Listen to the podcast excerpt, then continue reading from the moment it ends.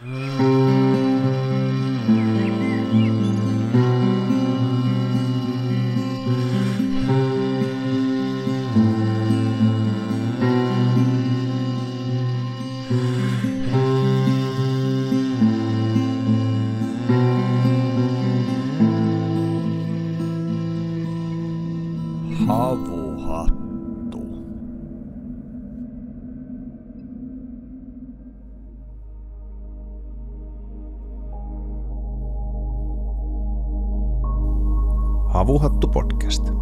Menee syvälle metsään ja ihmiseläimeen.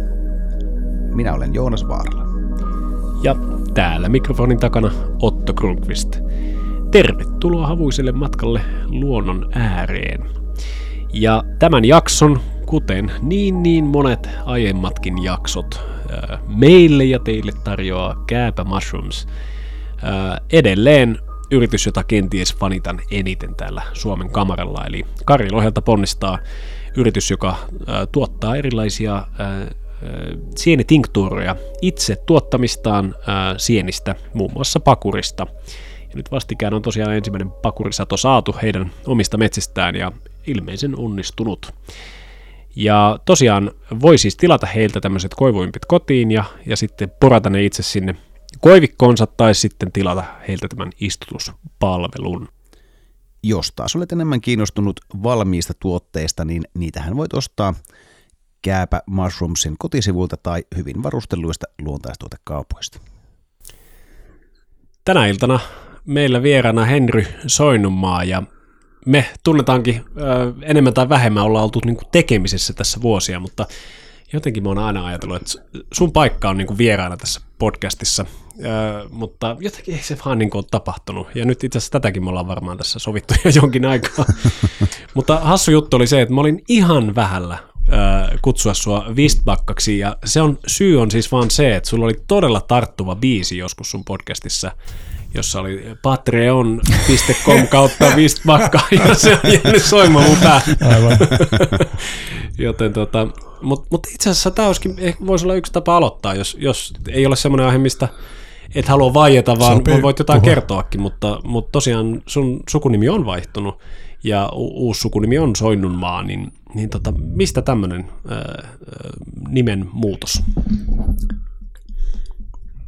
Joo, se tuli siitä, kun jossain kohtaa todettiin vaimoni Pihlan kanssa, joka on myös käynyt teidän vieraana Mhm, mm-hmm, ammoin, niin tota, todettiin jossain kohtaa, että meidän kuuluu mennä naimisiin ja kummalkaan ei ollut semmoinen fiilis, että haluaisi ottaa toisen nimeä. Ehkä ei ollut myöskään silleen, että kummalkaan olisi ollut erityisen syvää suhdetta siihen alkuperäiseen sukunimeen, vaikka ei nyt mitään myöskään vihasuhdetta tai sellaista. Mm.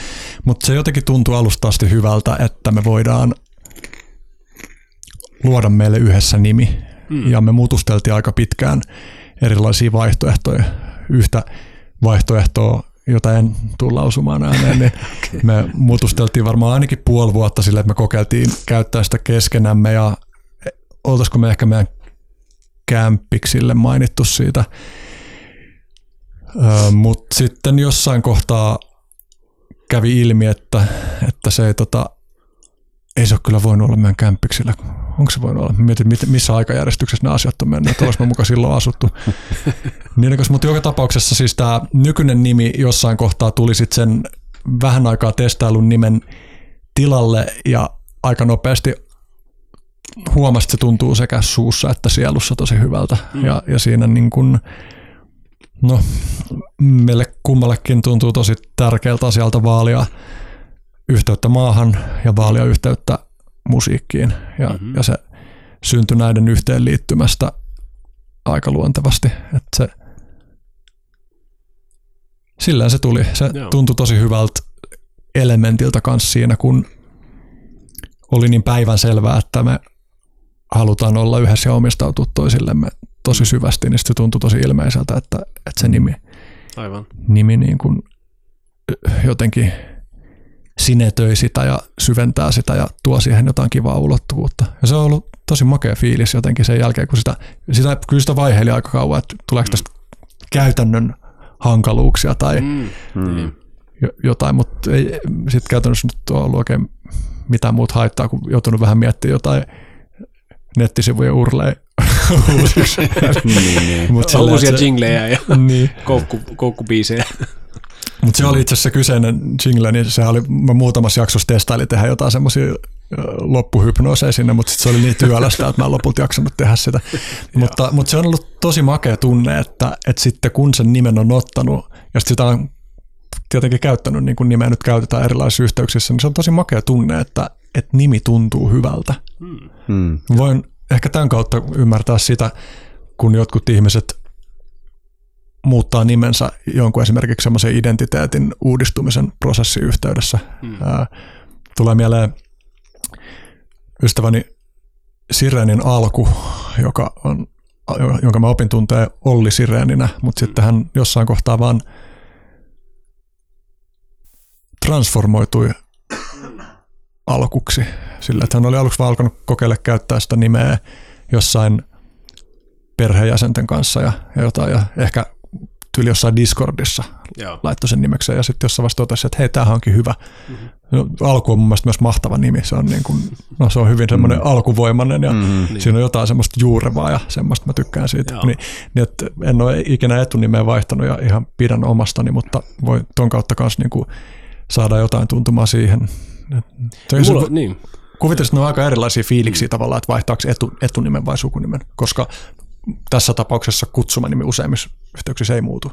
Joo, Mm, kyllä. joo, joo, ja siis että mulla on taas sit kokemus tosta, että ehkä mun, mun etunimi on niinku tolleen, lapsena ehkä jotenkin osunut. Ehkä siinä oli vähän se, että kun tuo Otto Automaatti ja Otto Lonkero myöhemmin ja muut nämä, niin kuin, sitä sai kuulla aika paljon. Mä luulen, että se varmaan niin kuin kumpuaa siitä, että ei ollut niin, kuin niin hirveän positiiviset vibat siitä omasta nimestä, mutta, mutta se oli mielenkiintoinen, e- e- niin kuin ensinnäkin mä huomasin sen siitä, että kun mä asuin Saksassa, niin sitten opiskeluaikoina, niin, niin parikin saksalaiset sanoi, että, että, että, että, että Jäbälä on niin kuulein nimi, mitä mä oon ikinä kuullut. Että kun se niin kuin heillä niin kuin se, se jotenkin suutuntuma saksalaisille lausua tuommoinen, jostain syystä se niin kuin tuntuu mm, iskevän. Otto. Otto. No tietenkin siis saksalainen, sehän on saksalainen etunimi itsessään, mutta ennen kaikkea sukunimi siinä tapauksessa, mutta myöskin niin kuin silleen, että miten voi yhdistyä tämmöinen aika perisaksalainen nimi ja sitten tämmöinen niin kuin aateliselta kuulostava tai jotain tällaista kai ne mm. silloin sanoo.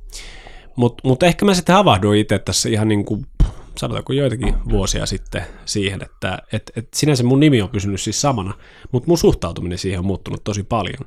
Eli mä pidän omaa nimeäni tämmöisenä suorastaan, tekisi mieli melkein sanoa, että niin kuin pyhänä, niin kuin tavallaan itse ilmaisun yhtenä ilmentymänä. Että tämä on niin kuin mun nimi. Ja ehkä se, tämä etunimi nyt erityisesti, se on niin ehkä dramaattisin siinä, koska se on, se on muuttunut siitä, että ei tuommoisena pojannassikkana niin hirveästi välittänyt niin siihen, että on nykyään silleen, todella, että pidän siitä, pidän tästä nimestä ja niin kuin just mitä kuvailit silleen se, että, että tuntuu hyvältä sanoa oma nimi, niin tälleen kuin yrittäjänä, niin tulee sanottua oma nimi, kun vastaa puhelimeen noin 25 kertaa näin joulumyynnin alla esimerkiksi mm. täällä saunalla mm. päivässä ja, ja sitten esittelee itsensä ja muuta niin tietenkin se olisi muuten joka tapauksessa ollut niin kuin käytännön pakko opetella. Niin kuin, et, se- sehän puhelu lähtee heti huonosti käyntiin, jos mä vi- vihaan mun nimeä ja joudun esittelemään itseni näin.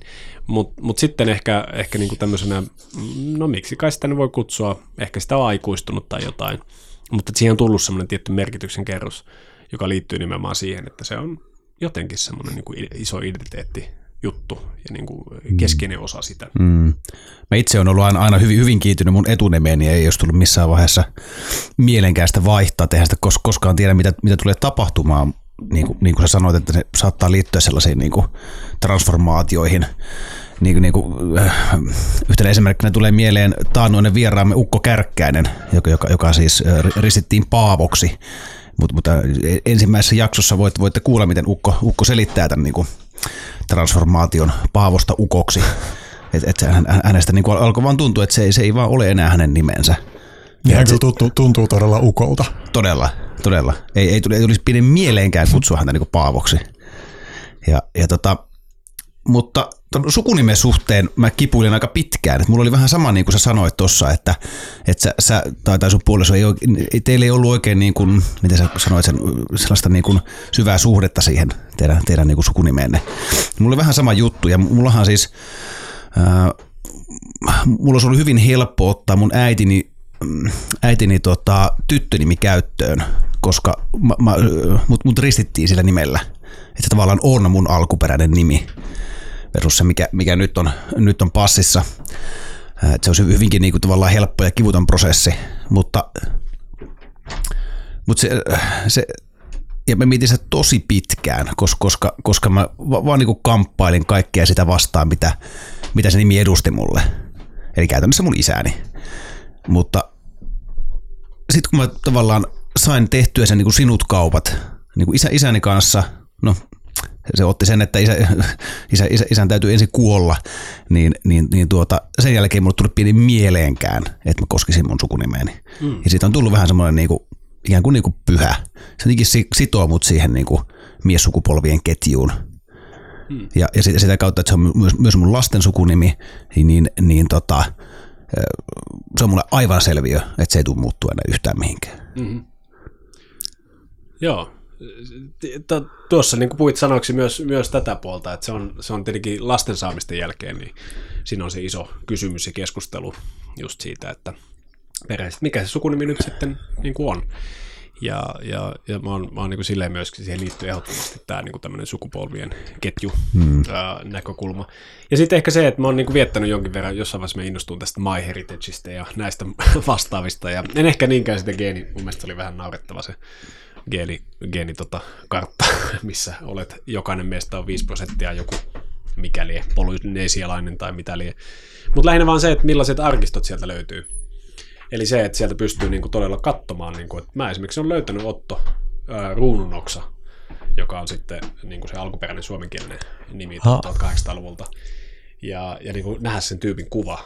Ja on silleen, että vau, wow, tuossa on mun niinku, mm esivanhempi. Eli mä voisin kuvitella vaihtamani kenties sukunimeni, mutta se olisi kyllä ruunun oksa, ei siis mikään kruunun oksa tai mitään, ruunun oksa, koska mm. se olisi löydettävissä sieltä noin jostain sieltä 1800-luvun loppupuolelta.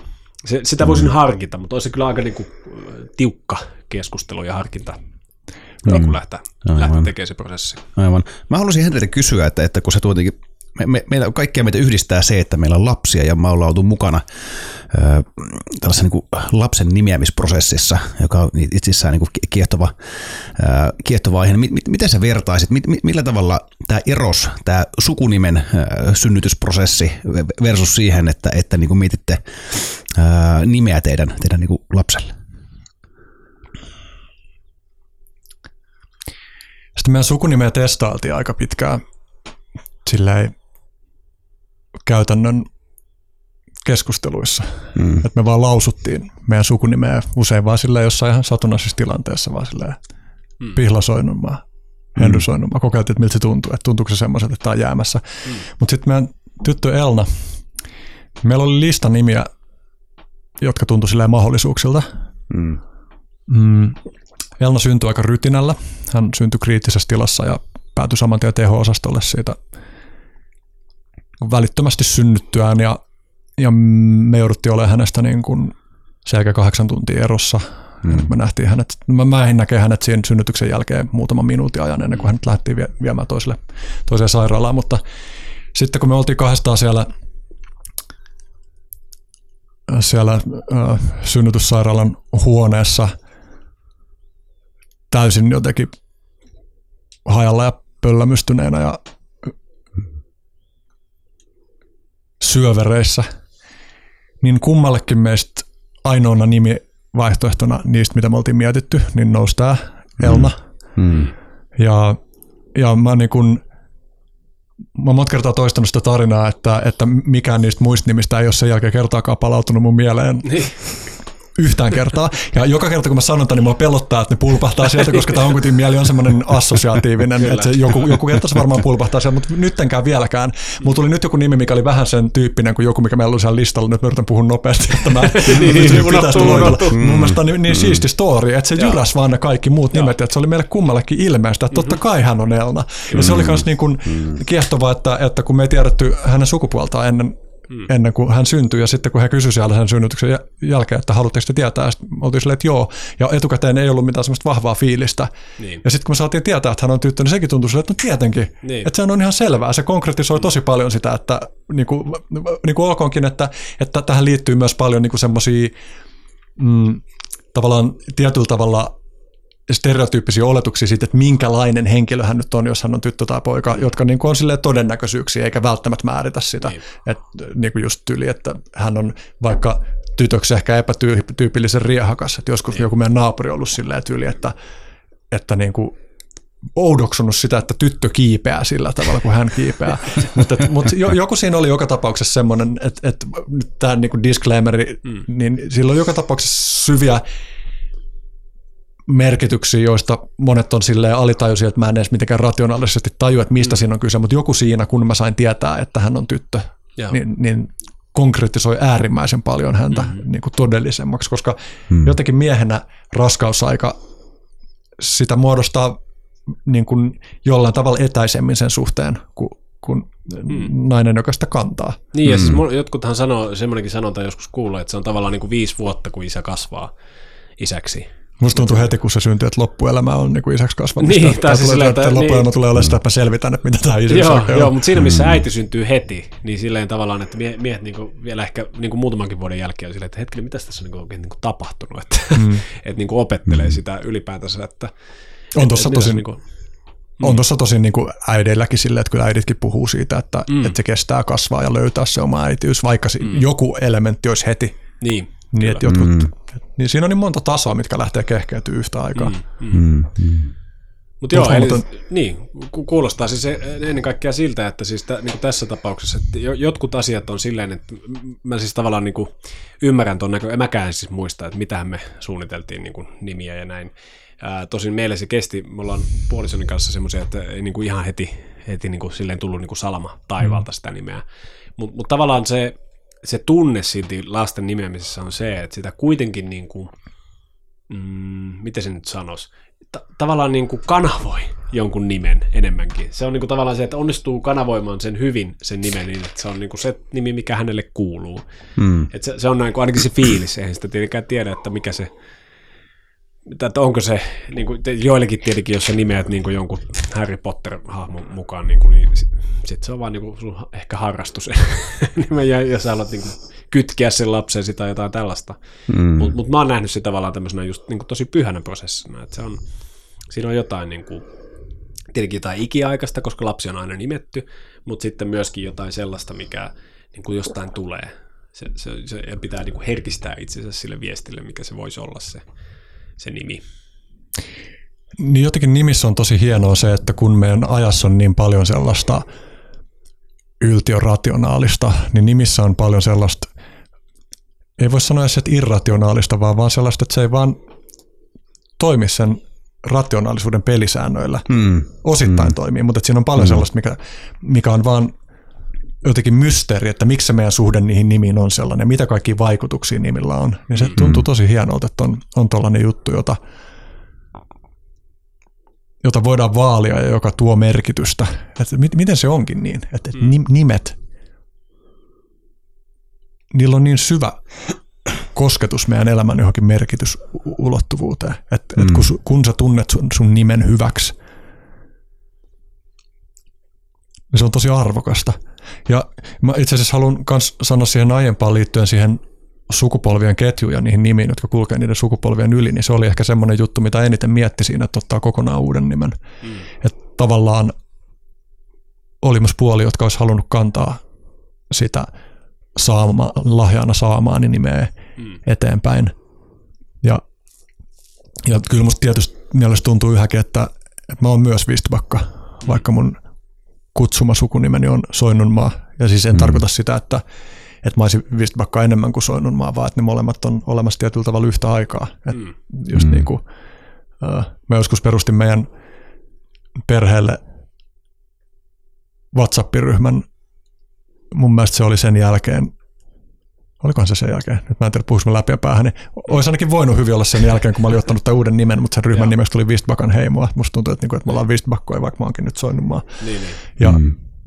ja hauska, kun sä mainitsit ton ajatuksen siitä oman sukunimen suomentamisesta, mm. koska mä oon kanssa miettinyt, meillähän on siis se mun alkupääte on sama kuin sun loppupääte, mulla on vaan ilman sitä kuukirjainta siinä. Eikö, eikö onko kuu vai siis- koola? Ku, Kvist kuulla, kuolla. kuulla. vai? Kvist, jep. joo, eli niin, oksa. niin, jep. Mä pitkään yritin selvittää, Kvist ilmeisesti ei ole niinku se perinteinen tapa kirjoittaa sitä, mutta se on ilmeisesti sama sana kuitenkin kuin Kvist. Aivan. Ja, ja sitten sit sehän voi olla myös risu. Ja mä fiilasin jossain kohtaa sitä, että mä voisin olla risumäki, koska niin mun mielestä risussa on semmoista tiettyä rapsakkuutta. joo, joo. kyllä, kyllä. Mäkin pidän tässä just sitä, että se on se nimenomaan se ruunun. se on, niin niin, mm. että se, se on niin kaukainen juttu ollut siellä jossain Pyhäjärven tienoilla, että niin kuin ei ole, ei ole tota, ei haluttu sitä koota sinne yrittää ängetä väliin. Aivan. Joo, mutta mitä, mitä sanoit tuosta, että ni- ni- nimissä on jotain sellaista, mitä on ehkä hankala, hankala niin kuin rationaalisesti jotenkin niin kuin edes, edes niin kuin päätellä tai, tai niin kuin selittää. Joitain semmoisia ihmisiä, mun niin kuin, en nyt suoraan tuttu niin kuin lähipiirissä, mutta, mutta semmoisia ihmisiä, jotka niin kuin tietää, josta jostain syystä musta tuntuu, että niillä on vaan niin kuin, se mulla on niin hankala niin kuin muistaa heidän nimensä, koska se jotenkin tuntuu vaan, niin kuin, että tällä ihmisellä on väärä nimi. on, on, on, onko teillä sellaisia? On, on ehdottomasti. Joo. Ja se, missä nämä tulisi mieleenkään mainita tälle henkilölle tästä, Joo. Mutta, mutta no, se, sulla on väärä nimi. Vähän sille jän, jän, jännittävä keskustelu, mutta mä oon yrittänyt sitä miettiä paljon, että mistä se niinku tulee. Mm. Että on, on, tuleeko se niinku siitä, että, että on aikaisemmin jossain tavannut tällaisen henkilön tai joku jul- julkisuuden henkilö, joka on niinku täysin erilainen kuin tämä tyyppi. Mm. Mutta mut sitten kun on olemassa tämmöisiä niinku yhtenäisyyksiä tosi paljon, että on olemassa niinku ihan täysiä kusipäitä, joilla on sama nimi, vai vaikka joku mun, mun niinku läheisen ystävän kanssa, niin se ei tunnu yhtään väärältä. Mm. Ei, niinku, ei siinä ole mitään ongelmaa. Mm-hmm. Mutta sitten niinku jotkut tällaiset, mu- muutama semmoinen tyyppi, joka vaan niinku, mm. joka kerta kun mä niinku tapaan, mä vaan niinku, se tuntuu niinku hankalalta lausua se nimi, koska se tuntuu vaan niinku jotenkin väärältä. Hmm. Että on jotenkin, mun on tosi hankala perustella sitä mitenkään, mutta se, se, se on vaan niinku tosi vahva tunne siitä. Joo, siis niin kuin nimiin, siinä on tietty tämmöinen mielenkiintoinen sukupolvijuttu. Et mä jossain vaiheessa pidin huvinani sitä, että mä kävin läpi niin kuin tätä, suo- mä en tiedä onko semmoinen edelleen, mutta semmoinen joku nimirekisteri löytyy, mistä sä voit katsoa, että montako on mitäkin nimeä. Se on Väestörekisterikeskuksen. Niin, Joo, joo, joo, kyllä. just niin kuin esimerkiksi montako aivoa, montako leksaa, montako settiä, niin kuin, tällaisia niin kuin, silloisen tyttökaverini, taisi olla lukioikäinen niin kanssa, niin tämä oli suurta huvia. Mutta mut siellä, mitä huomasi, oli silleen, että sitten rupesi katsoa niin jotain tiettyjä nimiä ja niin tunnistaa tosiaan sen. Ja siis sehän on, niitähän myös kerätään jo- jossain joku almanakka, mikäli pop, pop kerää sitä, että mikä on se vuoden suosituin nimi ja näin. Ja, ja niin kuin tietty sukupolvi antaa tietynlaisia nimiä lapsille. Esimerkiksi sodan jälkeen tuli niin kuin voitto, taisto, niin kuin t- tällaisia ää, nimiä ihan uutena, koska se oli sen ajan hengen mukaista, että tietenkin lapsen pitää kuvastaa sitä, mitä kansakuntana nyt ollaan tehty. Ja sitten taas niin kuin 80-luvulla semmoisia aika niin kuin neutraaleja, periaatteessa kristillisestä perinteestä, mutta nykyään neutraaleja, Jenni, Mika, niin kuin tällaisia. Ja sitten nykyään se on niin kuin silleen, että siellä on paljon niin kuin sitä C, Niko, niin kuin tämmöisiä ähm, ähm, Jessica, niin kuin tällaisia, jotka on sitten ihan selvästi silleen, että varmaan joku siis niin kuin reality TV-show tähti on saattanut olla ja niin kuin näin, tai jotain niin kuin tällaista, että se on cool tai muuta. Ja, ja silleen se on, se on mun, mun mielestä mielenkiintoista, koska mä luulen, että niin kuin, tai no, no en mä voi sanoa näin, mutta siis mulla on se, no sanotaan silti, mulla on semmoinen fiilis, että useimmat ei suhtaudu lapsen nimeämiseen, niin kuin esimerkiksi miten me ollaan nyt tässä puhuttu, että se niin kuin tulee jostain, että se on niin kuin oikeasti semmoinen niin kuin, tavallaan pyhä ilmaisu, minkä sä vaan siirrät sen lapsen nimeen, vaan että siinä on tämmöinen niin kuin kulttuurillinen näkökulma. Ja se on, se on mun mielestä vaan niin kuin kiehtovaa tutkia sitä, että niin kuin millaiset kulttuuriset vaikutteet milloinkin vaikuttaa siihen, että kuinka, mikä on se vuoden suosituin nimi. Et, et siinä, missä se on ollut toisen maailmansodan jälkeen niin kuin sota, mikä sen on vaikuttanut, niin nykyään se on sitten se, että mitä TVstä tai ehkä nyttemmin sitten somesta niin kuin mm, tulee, mm. millaisia ihmisiä siellä vaikuttaa ja millä tavalla ne vaikuttaa ihmisten elämään. Ja se koetaan niin merkittäväksi, että voisi vaikka antaa lapselle nimen niin kuin semmoisen Kyllä. periaatteen mukaan. Niin tuosta kulttuurisesta vaikutuksestahan kertoo niin kuin kaikkein vahviten se, että, vahvin se, että, vahviten se, että, että edelleenkin maailman suosituin nimi on Jeesus tai Jesus. Onko? On. Okei, On. joo. Mä Se on, se on, että joku ainakin siis niin kuin mu- poikien, poikien osalta. Okei. Tähän itse asiassa liittyen just mietin sitä, että on mielenkiintoista, kuinka tokan maailmansodan aikoihin Adolf tietenkin nimenä sabotoitui täysin, mm. mutta Joosef oli jo historiallisesti sellainen, että Stalin ei pystynyt aikaansaamaan siihen nimeen mitään, mm. mitään niin kuin pahaa makua, että koska Joo. Je- Jeesuksen isä on Joosef, niin se Niin. niin. Niinku, on niinku, Katsotaan vielä läpi se sormia. Joo, sellaisen kyllä. pohja siihen, että, Joo. että niinku, olisi ihan mielenkiintoista nähdä, että kuinka paljon, niinku, siis tiety, tietenkin on vaikka niinku, paljon uusnatseja, jotka on nimennyt lapsensa Adolfiksi sen Niin, jälkeen ja niin. tolleen, mutta et, et, olisi ihan kiinnostava nähdä se tilasto, että miten se romahti se nimi Niin, Mm. kyllä. sen jälkeen. Mm. Joo, joo, se on, ja siis, niin itse asiassa tota, hetkinen, mä rupesin itse asiassa miettimään, että onko Stalinin oikea nimi itse asiassa Josef. Onko se Josif? Josif taitaa olla, Jukasvili on se alkuperäinen mm-hmm. sukunimi, mutta, mutta joo, mm. siis, ähm, niin ja tämä on, tää on myös kiinnostavaa, just niin kuin mistä sanoit silleen, että, että se on väärä nimi, niin kuin Adolf on aina väärä niin kuin nykyään siksi, että hän on se niin kuin tietty, kyllä te tiedät, niin kuin pahuuden prinssi, tiedätkö, että jos mietitään paha, niin se on tämä, niin kuka haluaisi nimetä lapsensa sitä kautta, paitsi tosiaan mm. joku sit uusi natsi tai näin. Siis hän on- onnistui demo- demonisoimaan nimen lisäksi myös viiksi tyylin. Siis niin kuin ainoastaan niin, nimenomaan. Jos sä pidät niitä viiksiä, niin sä oot niin kuin duun, ei tuu duunia. Tai, Joo, niin kuin, aika, aika, aika harva historiallinen henkilö on onnistunut molemmissa niin kuin yhtä Joo. aikaa. Joo, kyllä. Kyllä, kyllä.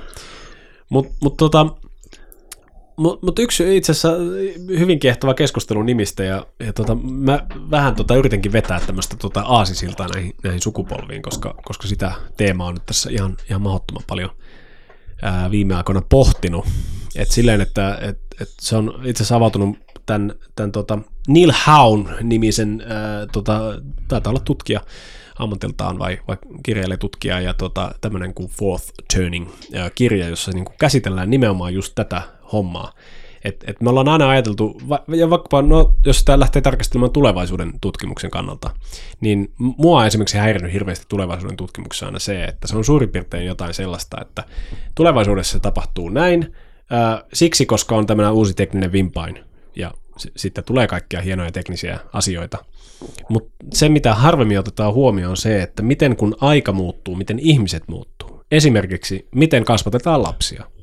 Sehän on ihan selkeä juttu, että joka sukupolvi kasvattaa lapsensa eri tavalla. Tai siis ei ollut mulle selkeä juttu, mutta tämän kirjan lukemisen jälkeen on avautunut ihan uudella tavalla se, että se, miten me päädytään kasvattamaan lapsia, on itse asiassa niin kuin hyvin paljon sen seurausta, että missä tämmöisessä syklin vaiheessa me oikeastaan mennään.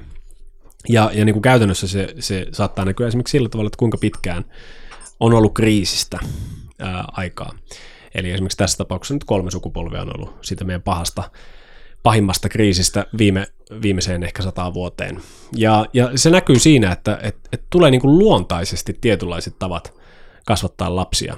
Esimerkiksi se, että, että nykyään vaikka halutaan, että, että lapsella on niin kuin aika paljon virikkeitä ja että se tekee monenlaista just niin kuin, että kaikki lapset kiipeilee, mutta kaikki lapset myös voi vaikka soittaa jotain ja käydä muskarissa ja sitten sen jälkeen vielä niin kuin mennä luistelemaan ja, ja sitten päiväkodeissa on niin kuin monen tehdään käsillä ja kaikkea tätä.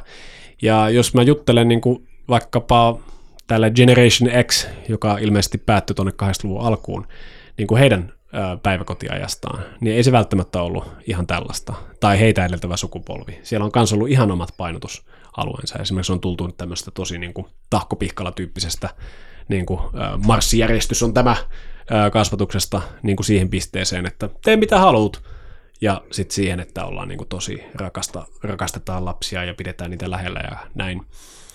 Ö, miten sä Henri niin kuin näkisit silleen, että me ollaan itse asiassa vähän niin kuin kaikki tässä saman pöydän äärellä niin kuin samaa sukupolvea, hmm. niin, niin kuin miten sä näkisit niin kuin itsesi tämän sukupolven e- edustajana, tai niin kuin jos sä mietit vaikka sun omaa elämää taaksepäin, niin, niin, niin kuin, tai näetkö itse asiassa ylipäätänsä itseäsi jonkin sukupolven edustajana?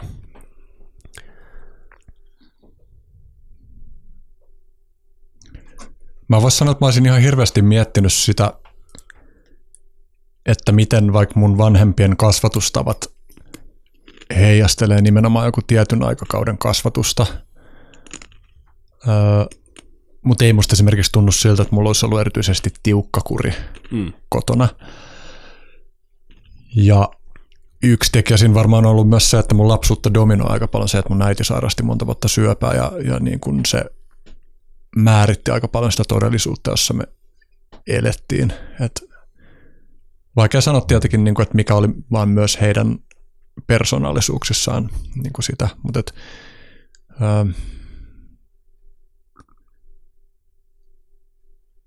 jos mä mietin niin kuin omaa suhdettani, jos nyt vaikka lähtee tuosta karkeistuksesta, jonka sä heitit tuossa, että, että on just jotenkin jämpti tahkopihkalla sukupolvi, ja sitten mm. sen jälkeen on tullut semmoinen paljon pehmeämpi ja vapaampi meininki.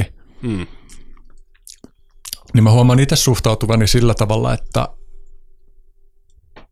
tai kun sä aloit puhua tästä aiheesta, niin mä huomasin, että tuli semmoinen ajatus, että, että aina uudet sukupolvet päätyy ylikompensoimaan sellaisia juttuja, joita aiemmat sukupolvet on jättänyt liian vähälle huomiolle. Että se Just. on semmoista niin kuin överiksi menevää korjausliikettä Just. loputtomasti. Kyllä. Pahimmillaan toiseen ääripäähän. Ja mm. sitten mä huomaan, että mua itteeni kiinnostaa tavallaan tai ylipäänsä mun tapa olla maailmassa on jotenkin sellainen, että mä yritän nähdä yhtäaikaisesti, että mitä erilaisilla maailmassa olemisen tavoilla on annettavaa.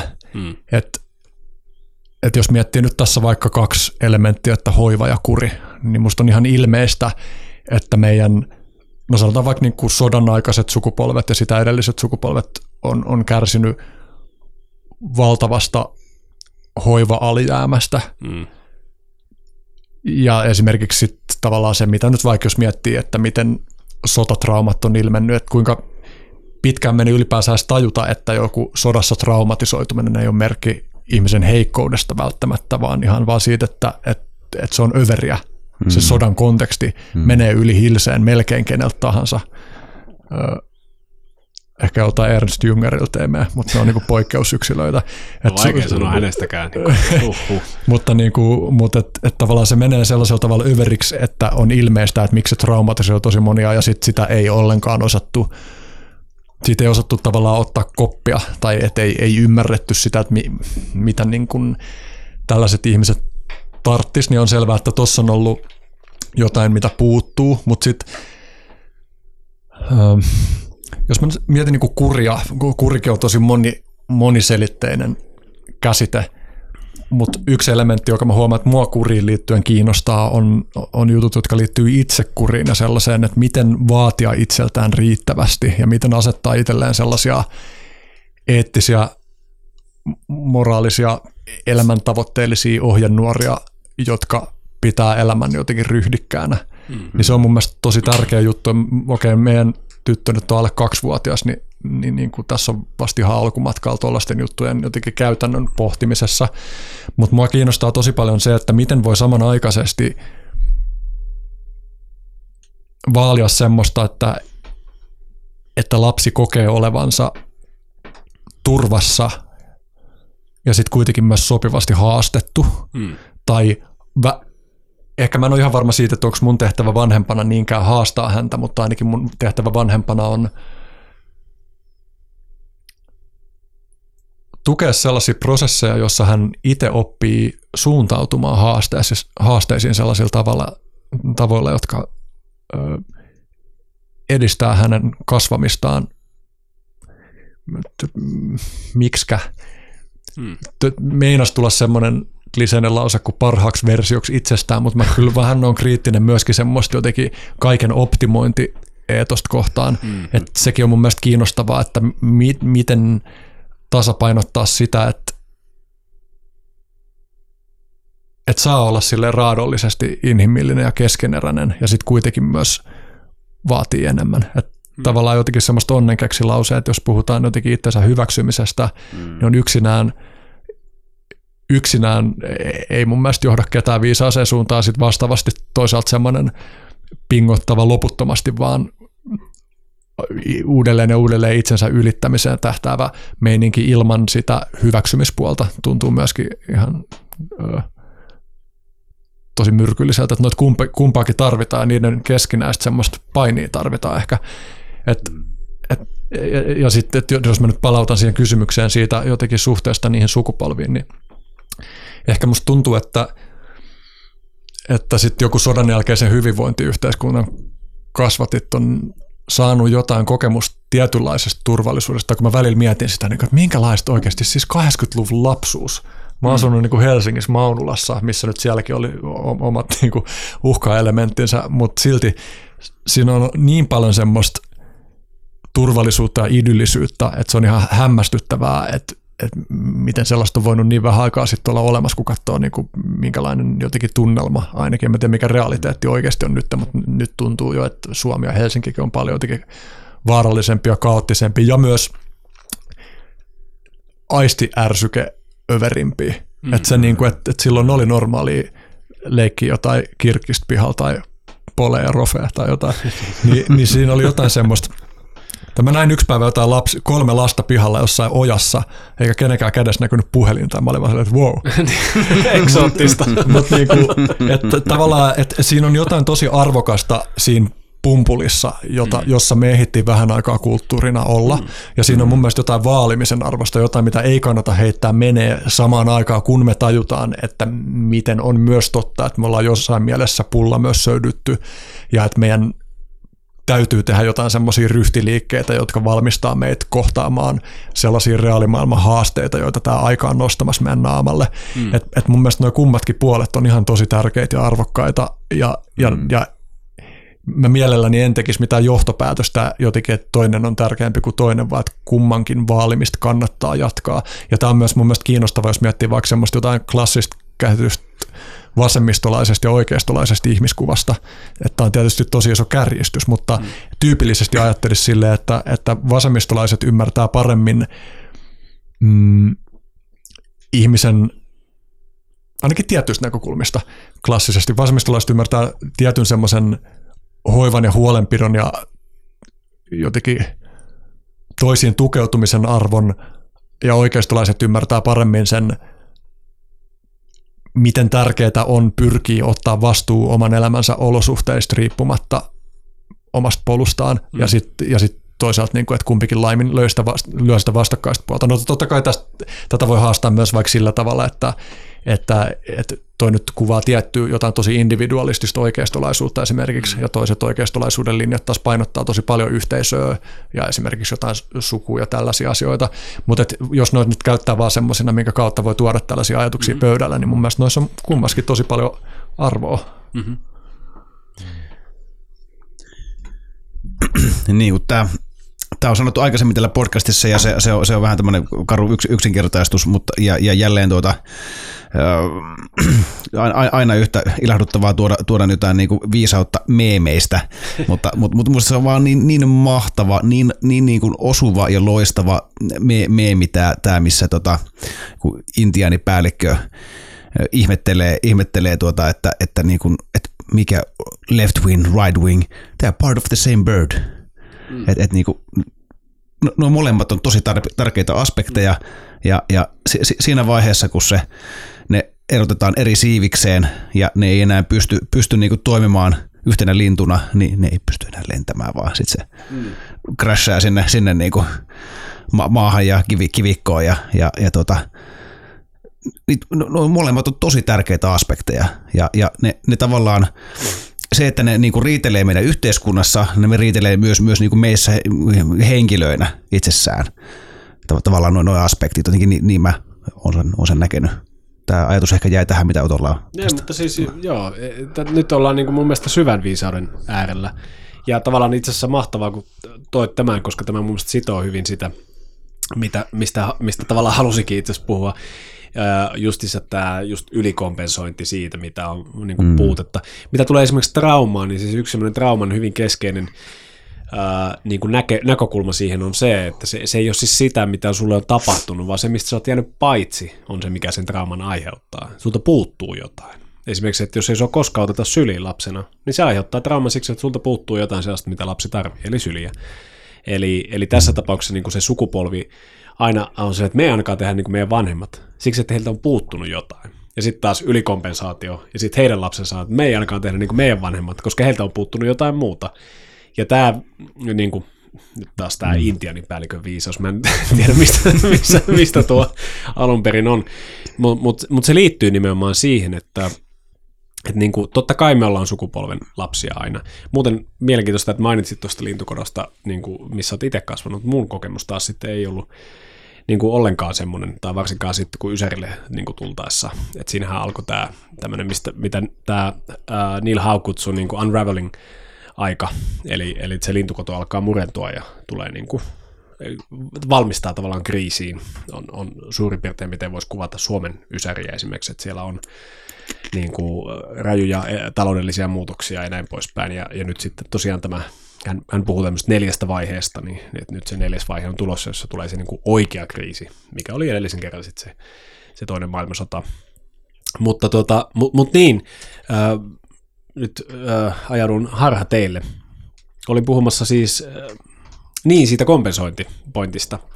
Eli vaikka on tiettyjä sukupolvia, niin mä näkisin itse, että siinä on paljon viisautta siinä, että tunnustaa ja tunnistaa sen esimerkiksi, että mun vanhemmat on vaikka boomeri ää, sukupolvea, heiltä on puuttunut tämä juttu.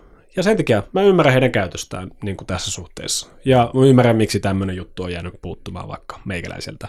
Ja sitten kun itse on siinä tilanteessa, että kasvattaa nyt lapsia, niin että osaa niin kuin ymmärtää sen, että no multa on puuttunut se, mutta ehkä mun elämänkokemus on antanut mulle mahdollisuuden niin kuin antaa se, mikä multa on puuttunut lapselle, mutta ei tarvi reagoida siihen sillä, että menee toiseen ääripäähän, koska sitten aiheuttaa taas uuden niin kuin ongelman ja pahimmillaan niin kuin sitten tämmöisen ehkä, jos se nyt traumakierteen, niin kuitenkin semmoisen niin kompensaatiokierteen.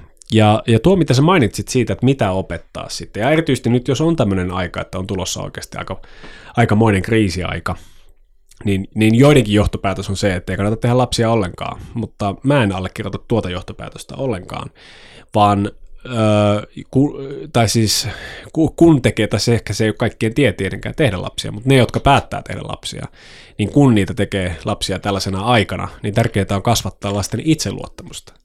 Ja sitä, että lapset voi tuntea oma voimansa, mikä tahansa haaste, ne pystyy tarttumaan siihen. Että heillä on, ja siis just tämmöisellä pienellä lapsella, vaikka alle viisivuotiailla se saattaa olla, tulla konkreettisesti, että lapsi tosiaan voi osaa kiipeillä, luottaa oman kehonsa, että täällä pystyy tekemään kaikkia tämmöisiä hienoja juttuja, tai osaa soittaa jotain yksinkertaista soitinta tai lauleskella, osaa niin kuin tapailla kirjaimia ja tällaista.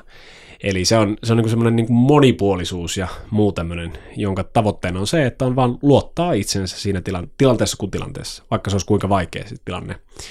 Ja, ja se, että, että kun puhutaan nyt paljon siitä myöskin, että kuinka isoja ne haasteet tulee olemaan. Se itse asiassa on mun mielestä ihan hyvä kysymys myös, että niin kuin jos ihmiskunnan historiaa tai sivilisaatiohistoriaa katsotaan, niin, niin kuin luokkaa millaiset haasteet tässä on edessä.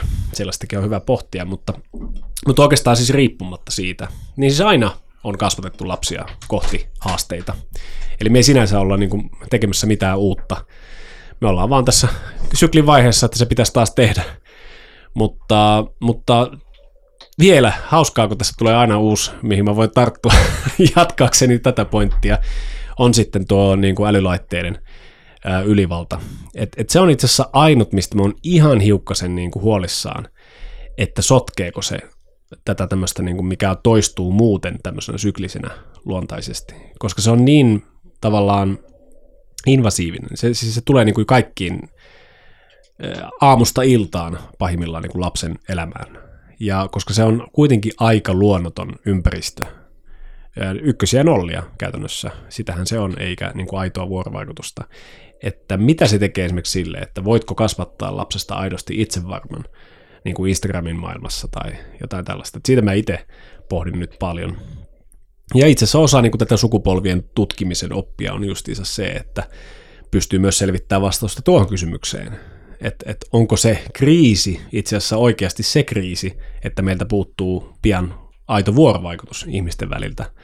Se ei olekaan sota, se ei olekaan ympäristötuho, vaan, vaan se on se, että meidän vuorovaikutus toistemme välillä murenee. Mä ehkä sen verran väitän vastaan, että, että älypuhelinten välillä tapahtuva vuorovaikutus on mun mielestä ihan oikeat vuorovaikutusta, mutta siitä puuttuu monia sellaisia elementtejä, jotka on meille ihan meidän niin kuin jotenkin elämän ydinmehua. Mm. Eli tavallaan, että se on se mahdollistaa joitain juttuja, jotka ei muuten olisi mahdollisia, mutta siitä jää sellaisia juttuja, että no, tavallaan, että jos vaikka pitäisi valita, että vuorovaikutus on mieluummin siellä pelkästään vai pelkästään tälleen, mm, niin totta kai mm. mä valitsisin tämän. Mutta mun mielestä se ongelma ei ole siinä sinänsä, että, että se ei olisi aitoa vuorovaikutusta, vaan nimenomaan se kaikkealle tunkevuus sellaisella tavalla, joka ei ole kenenkään yksilön ö, kontrolloitavissa. Mm. Että tavallaan, että just itsekin totta kai miettinyt paljon sitä, että mitä eväitä voisi antaa, jotta omalla lapsella olisi mahdollisimman hyvät mahdollisuudet rakentaa viisasta suhdetta teknologiaan. Mm. Nimenomaan se, sellaisen, kun miettii, että se teknologia on luonteeltaan sellaista, että, että psykologian ja manipulaation ammattilaiset on ollut rakentamassa niitä järjestelmiä aktiivisesti. Ja on raken- Kyllä, kyllä, jep. Mm.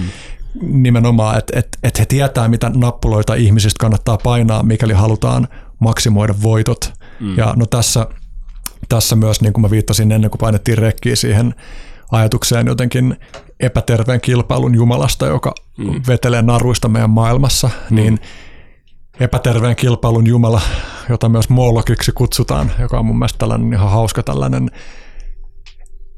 ehkä metaforinen tapa hahmottaa sitä, että minkälaisia prosesseja meidän maailmassa vaikuttaa, niin epäterveen kilpailun jumala ohjailee firmoja kannustimien kautta siten, että ne firmat, jotka ei lähde tuohon äärimmäiseen manipulaatiopyrkimykseen messiin, niin ei vaan pärjää. Niin. Et kun ihmiset puhuu, että pitäisi rakentaa jotain parempia someja, jotka pa- palvelisi jotain jalompia päämääriä, niin joo, mutta sitten jos kuitenkin se, mikä rämpäilee ihmisten nappuloita kaikista tehokkaimmin, on se tavallaan tyhmentävä klikkiotsikoita ja, ja niin kuin kauneusfiltereitä suosiva meininki, niin mitä mahdollisuuksia sillä on. Mm-hmm. Et toki niin kuin just kun viittasit tuohon uhkapelien ammattilaisiin, niin esimerkiksi Tristan Harris, joka nyt on parhaiten tämän aihepiirin kommentoija, niin hän just on peräänkuuluttanut sitä, että meidän softatkin pitäisi koodata alusta alkaen enemmän sillä tavalla, että meillä olisi itsellä kontrolli siinä, mm. siinä että esimerkiksi mä en haluaisi, että kun mä avaan YouTuben, niin mm. että mulle tulee niitä shortteja siellä, kun ne on tosi houkuttavia katsoa niin niitä minuutin makupaloisia, mutta et,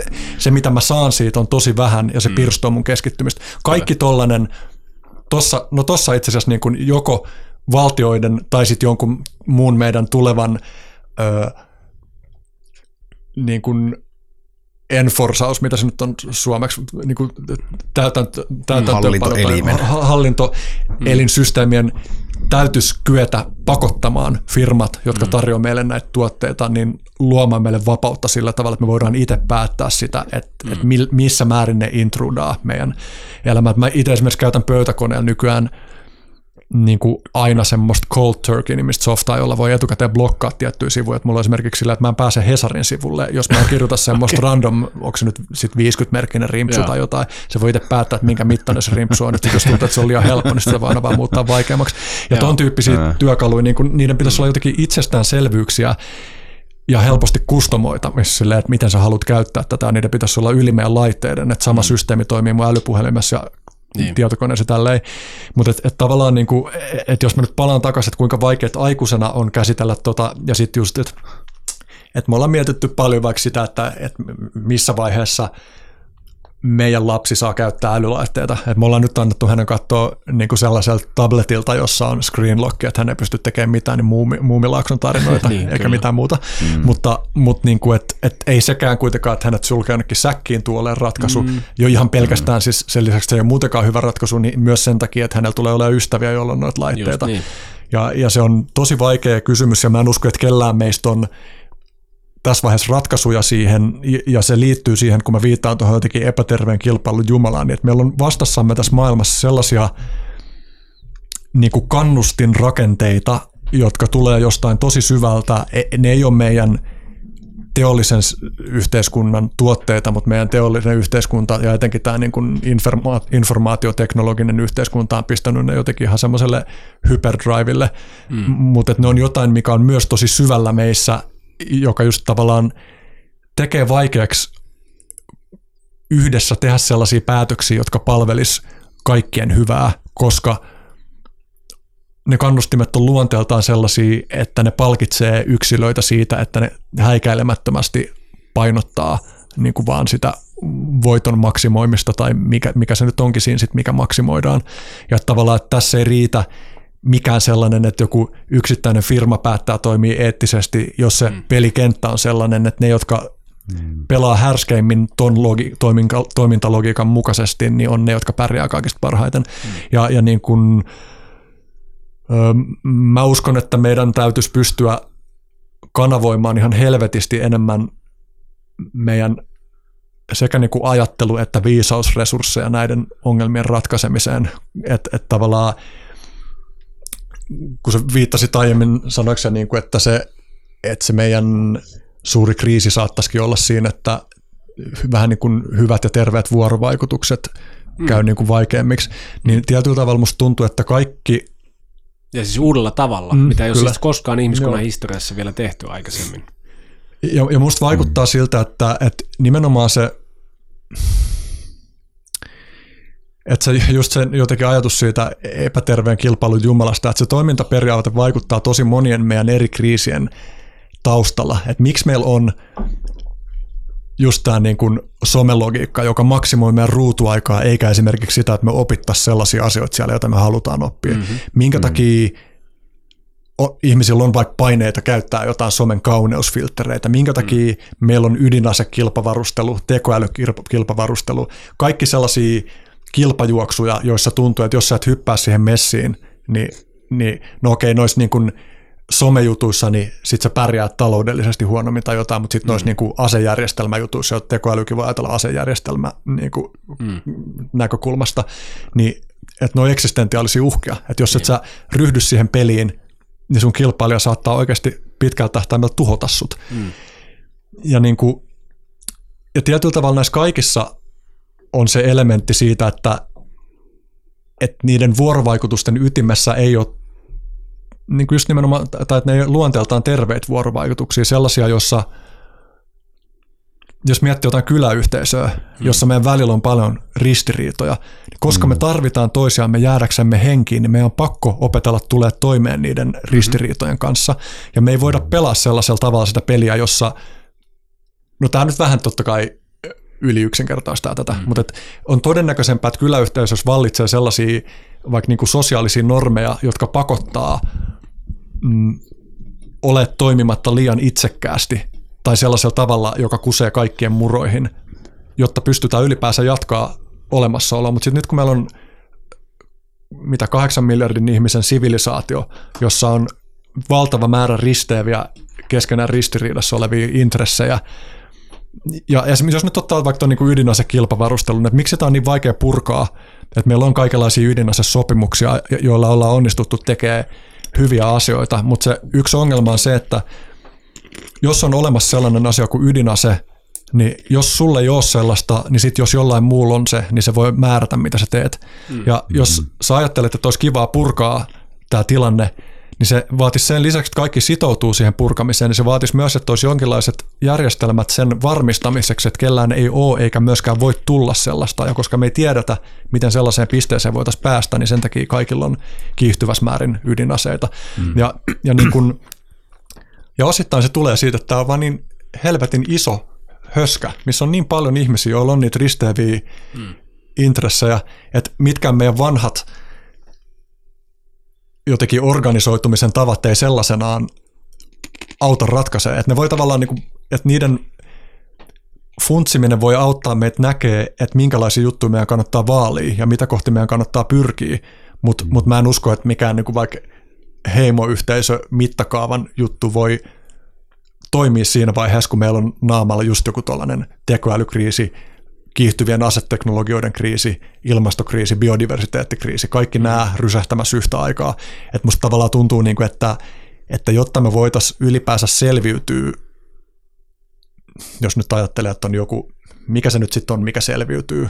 Mm. Sivilisaatio on vähän hämärä sana sen takia, koska tässä on kuitenkin myös niin kuin monia osittain itsenäisiä kulttuureita, jotka on tässä sopas mm. keskenään ja yhtä Tosin aikaa. amerikkalaisia me kaikki ollaan nykyään.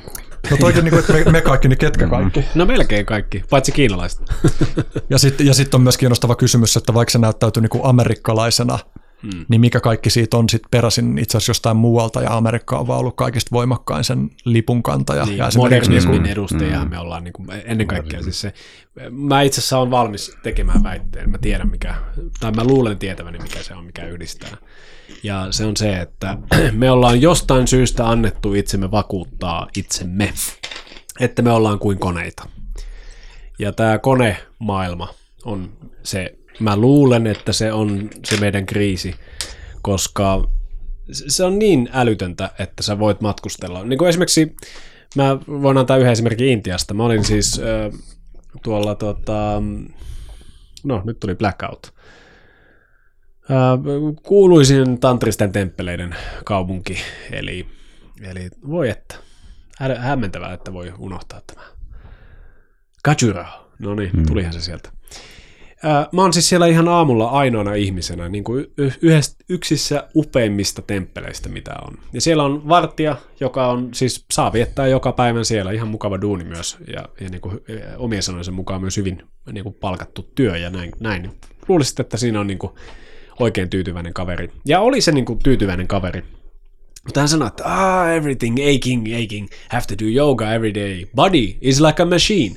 Ja mä olin silleen, että jumaliste, tämmöisessä paikassa, tämmöinen tyyppi, ja niin kuin ihan suoraan, ei edes mitenkään niin kuin kierrellen, niin kuin äh, kertoo kuvittelevansa itsensä koneena. Ja, ja se on tavallaan se niin kuin viimeisen mun mielestä neljän 500 vuoden kehitys. Ja tämä oli itse asiassa mun yksi niin kuin keskeisimpiä argumentteja gradussa oli se, että tämä koneen kehitys on ollut tullut siihen pisteeseen, missä me ollaan, me ollaan tehty niistä niin hienovaraisia ja hienoja, että me jopa kuvitellaan itsemme koneiksi. Ja, ja silleen, jos me mietitään meidän kielenkäyttöä, niin siis se tulee yllättävissä paikoissa. Mehän käytetään tämmöisiä termejä, niin kuin, että me mennään lataamaan akut, ää, kun väsyttää ihan hirveästi, ei mennä kone kestää, jos joku on erittäin niin kuin kova ukko, niin jäbä on ihan kone. Niin kuin, joka paikassa. Mä saan ittenikin kiinni siitä, että mä käytän tämmöistä puheenpartta. Mm. Ja että se on, ja että se on siis itse asiassa meille semmoinen niin kuin intuitiivinen tapa hahmottaa ihminen, kuin kellokoneisto tai jotain tällaista, on mun mielestä meidän ongelmien ytimessä. Ja nyt kun puhuttiin tuosta kasvatuksesta, niin, niin yksi semmoinen, mihin mä tähtään omassa kasvatuksessani, on niin mahdollisimman monin eri keinoin pyrkiä luomaan lapselle itsevarmuutta sitä kautta, että sä et ole kone. Sussa ei ole mitään koneen kaltaista. Se on ainoastaan niin kuin huonosti toimiva vertauskuva jostain sun fysiologisista prosesseista. Mutta se, mitä sinä olet, on elävä olento. Ja se on, siinä on koko maailman ero verrattuna siihen, että ajattelet, että sä oot kuin hienovarainen kone tai biologinen robotti tai mitä ikinä.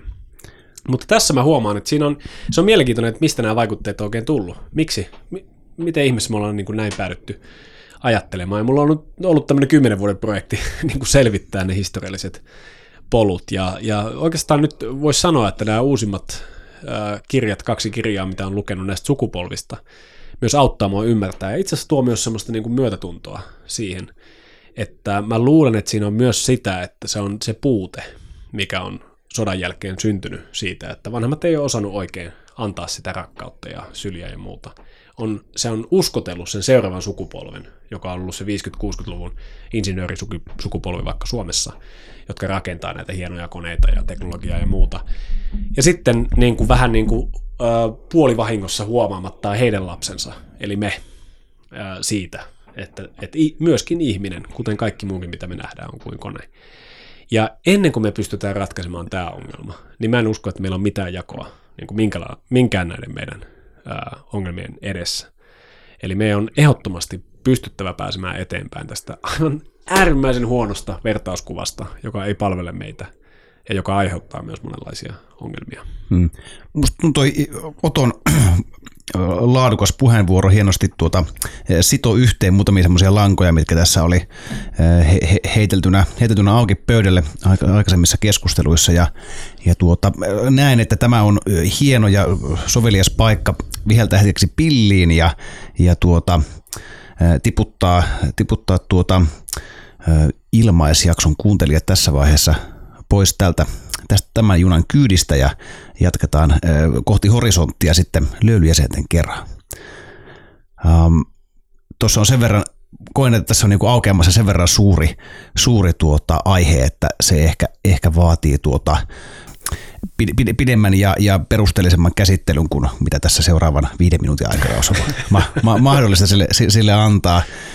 Tuota, kiitos teille, jotka tosiaan jäätte tällä asemalla pois ja, ja tuota, jos nyt jäi kutkuttamaan, että mikäs Henrin vastine nyt sitten tälle, tälle oli, niin, niin liittymällä löylyjäseneksi osoitteesta havuhattu.fi pääset kuuntelemaan tämän ja useamman kymmentä muutakin löylyjäsenille tarkoitettua jakso puolikasta sieltä meidän kotisivujen kautta. Kyllä, eli voit suunnata sinne, tai jos haluat luovempia ää, maksutapoja kuin tuo meidän luottokorttiratkaisu, niin Meillä voi aina lähettää sähköpostia ja varmasti löydetään ratkaisu, että pääset tämän kuulemaan. Tässä ennen kuin siirrytään löylyosioon, meillä on tämmöinen pieni pätkä ää, tulossa ja, ja tämä on sun Henri ihan itse valitsema, niin ää, mitä sä voisit sanoa tästä pätkästä? Mä huomaan olevan aika hämmennyksissä siitä, miten, niin kuin minkälaisen keskustelulangan keskelle tämä mun ö, nostama pätkä on tulossa, koska tämä ei tavallaan ilmeisellä, ilmeisellä tavalla jotenkin kontekstualisoidu mihinkään, mutta mutta ehkä löylyosion lopuksi huomataan, että sehän oli juuri oikea pätkä, mitä on käynyt muutaman kerran näin. Joo, mä voin avata silti sen ajatuksen tässä tiiviisti. Kyseessä on Ysäry TV-sarja The Outer Limits, eli äärirajoilla, niin mm. niin sen tunnus niin kuin se alkuspiikki ja musiikki. se wow, pulpahti mun mieleen, 30 vuotta. Joo, se pulpahti mun mieleen tänään, kun mä mietin, että mikä voisi olla hauska, ja se on mulle ehkä tärkeä sen takia, että se tuli sellaisen aikana mun elämässä, jossa mä olin tosi avoin avaamaan mun uteliaisuutta sille, miten paljon tosi hämäriä mahdollisuuksia elämässä on. Se sarja oli, sehän on semmoinen niin kuin toisinto, oliko se 60-luvulla se alkuperäinen vai mm, vai 50-luvulla, mä en ole sitä ikinä kattonut, mutta mm. tällaisia niin kuin episodimuotoisia henkilöt ja hahmot vaihtuu joka jaksossa ja ne on aina jonkun vittumaisen dilemman äärellä. Vähän niin kuin Ysärin Black Mirror. Niin, totta, totta kyllä. ja tota, ehkä mä niinku kytken tämän siihen, tai, tai, tai, tai sinetöin tämän, niinku, että mi, minkälaisella tavalla se resonoi, niin mä tuossa kuulin just oululaisen arkeologian professori Vesa-Pekka Hervan luennon, jossa hän, hänen niin kuin loppukaneettiinsa siinä luennolla oli, että, että elämä muistuttaa huomattavasti enemmän David Lynchin leffaa kuin mitä me tyypillisesti ajatellaan. Ja siinä oli jotain, joka osui jonnekin tosi syvälle. Ja se liittyy siihen, ehkä se liittyy itse asiassa tuohon koneistojuttuunkin. Mm. Tähän sitoikin tämä tosi hyvin. Se, ei tämä meidän sivilisaatio, ei me yksilöt, ei tämä maailmankaikkeus, mikään niistä ei ole sellaisella tavalla kone, että sitä pystyisi kontrolloimaan. Että siinä on selvät vivut, joista vetämällä mm-hmm. tapahtuu aina tiettyjä asioita ja sitten, jep, että se on loputtoman paljon hähmäsempi ja hankalasti hahmotettavampi ja aina keskeneräinen. Ja se tuntuu hyvät lähtökohdalta. Hmm. There is nothing wrong with your television.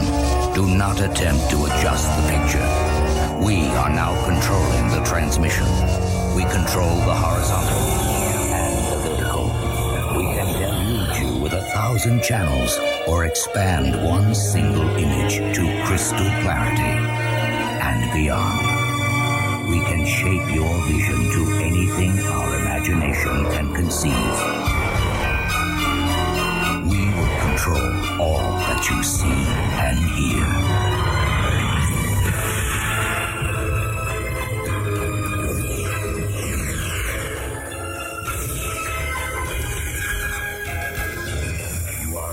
To experience the awe and mystery which reaches from the deepest inner mind to the outer limits.